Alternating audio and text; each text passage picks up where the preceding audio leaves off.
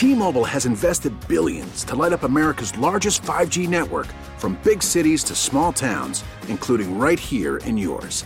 And great coverage is just the beginning. Right now, families and small businesses can save up to 20% versus AT&T and Verizon when they switch. Visit your local T-Mobile store today.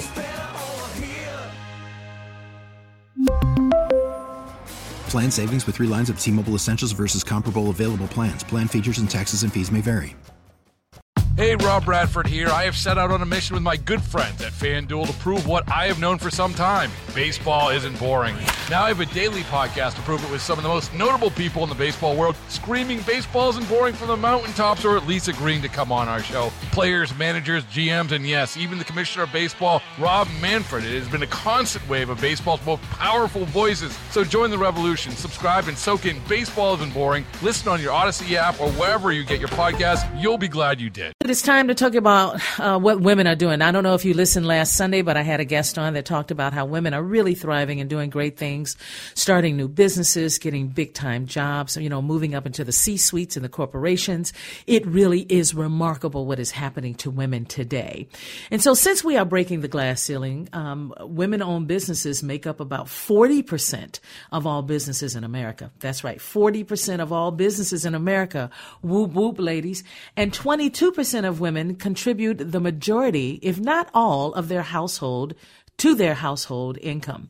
Now, despite their undeniable presence in the working world, many women don't have a plan for their hard earned assets should something happen to them. So, what does that mean?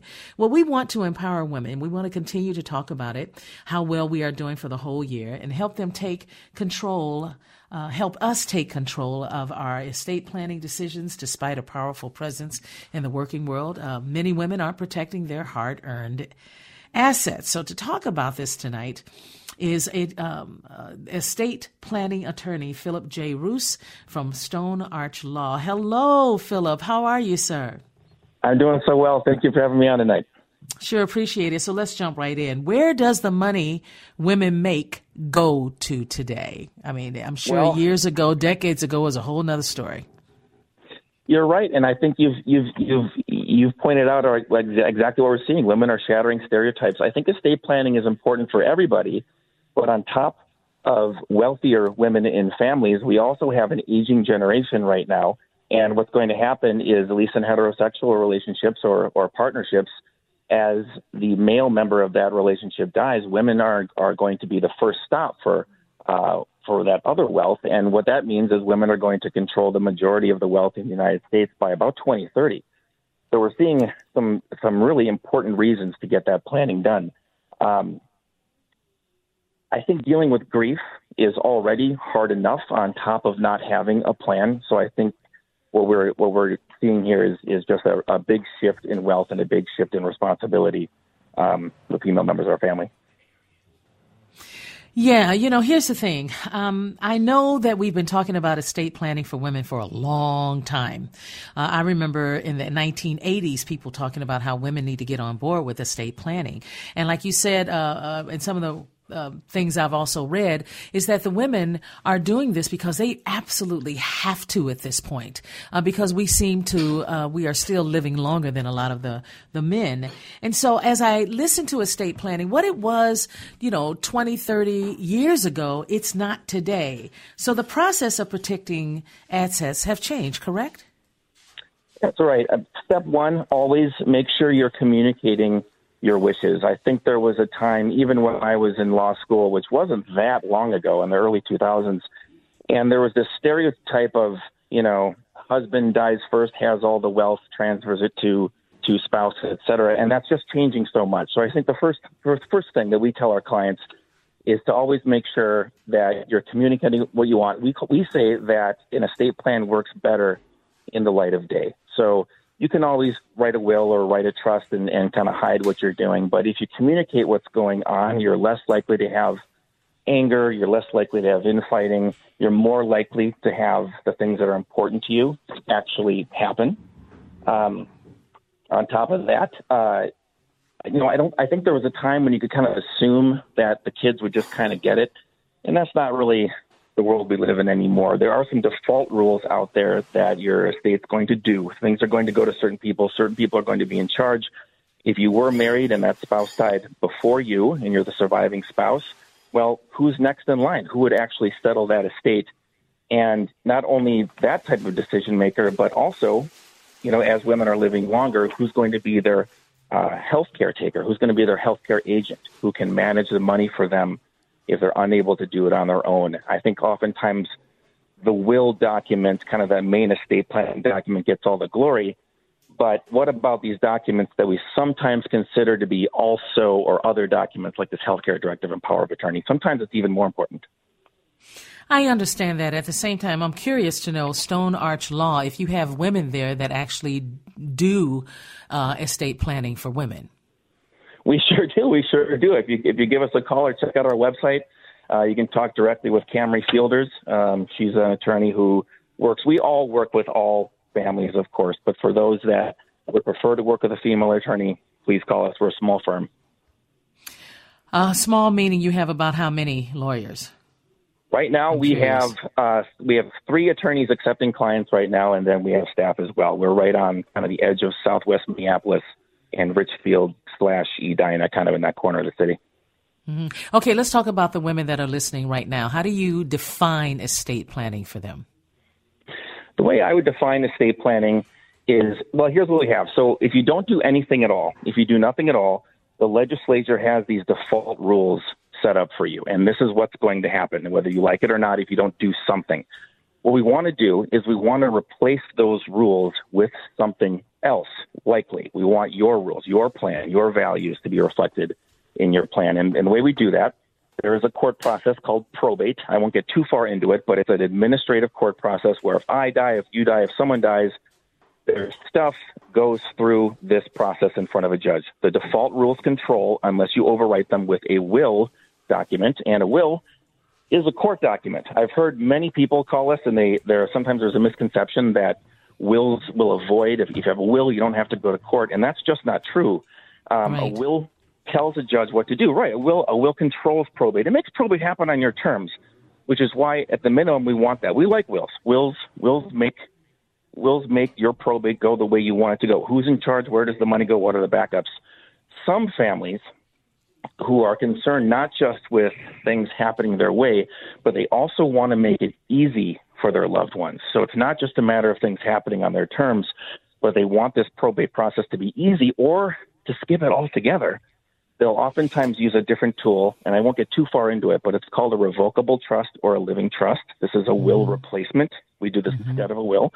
Mm-hmm. And what we do is we want to make sure your stuff, so the family home, uh, money, etc., kind of filters through this thing. And if it does, we get to use a private family agreement, a trust agreement, instead of the will. It's kind of like a contract, and we want to make and, and these things will pass free of of a judge. And not only that, especially as as women are finding their 401ks and their IRAs getting bigger, you have to make sure the beneficiary designations on those. Don't forget those have to match what your will or trust says. You want to make sure you're coordinating those with those because those will supersede the will if not done properly.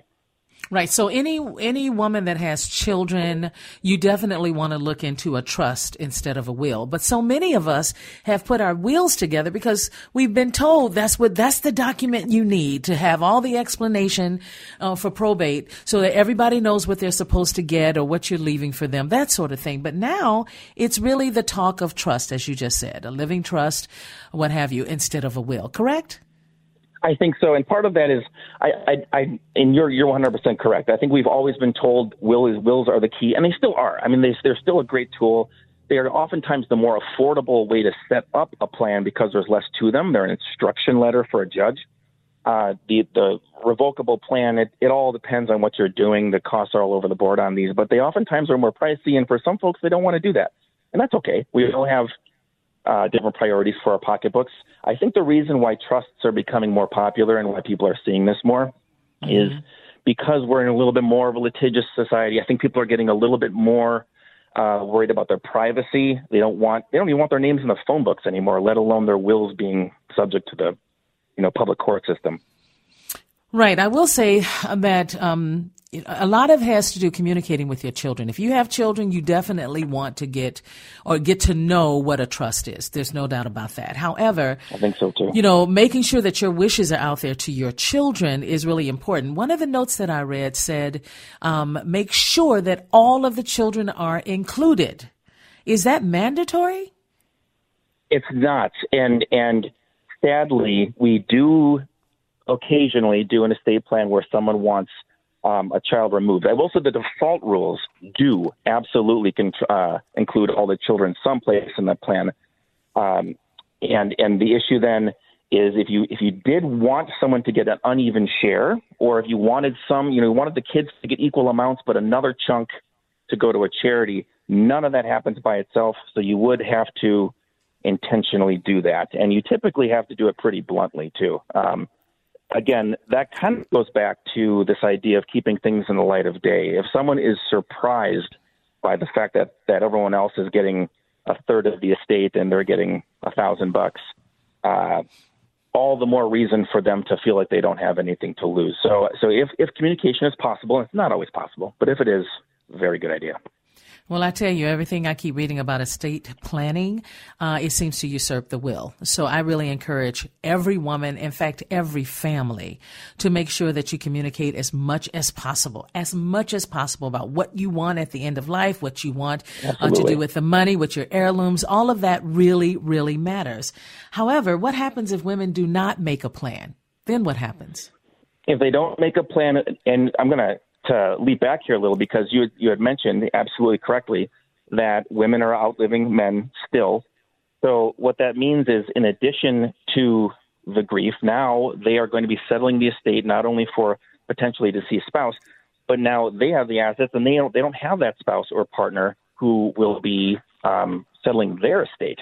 Mm-hmm. So if if if there isn't a plan in place it's not too late as long as you have capacity. What you need to to to create a will validly is you have to be over 18, and you have to have capacity. You have to know what you're signing.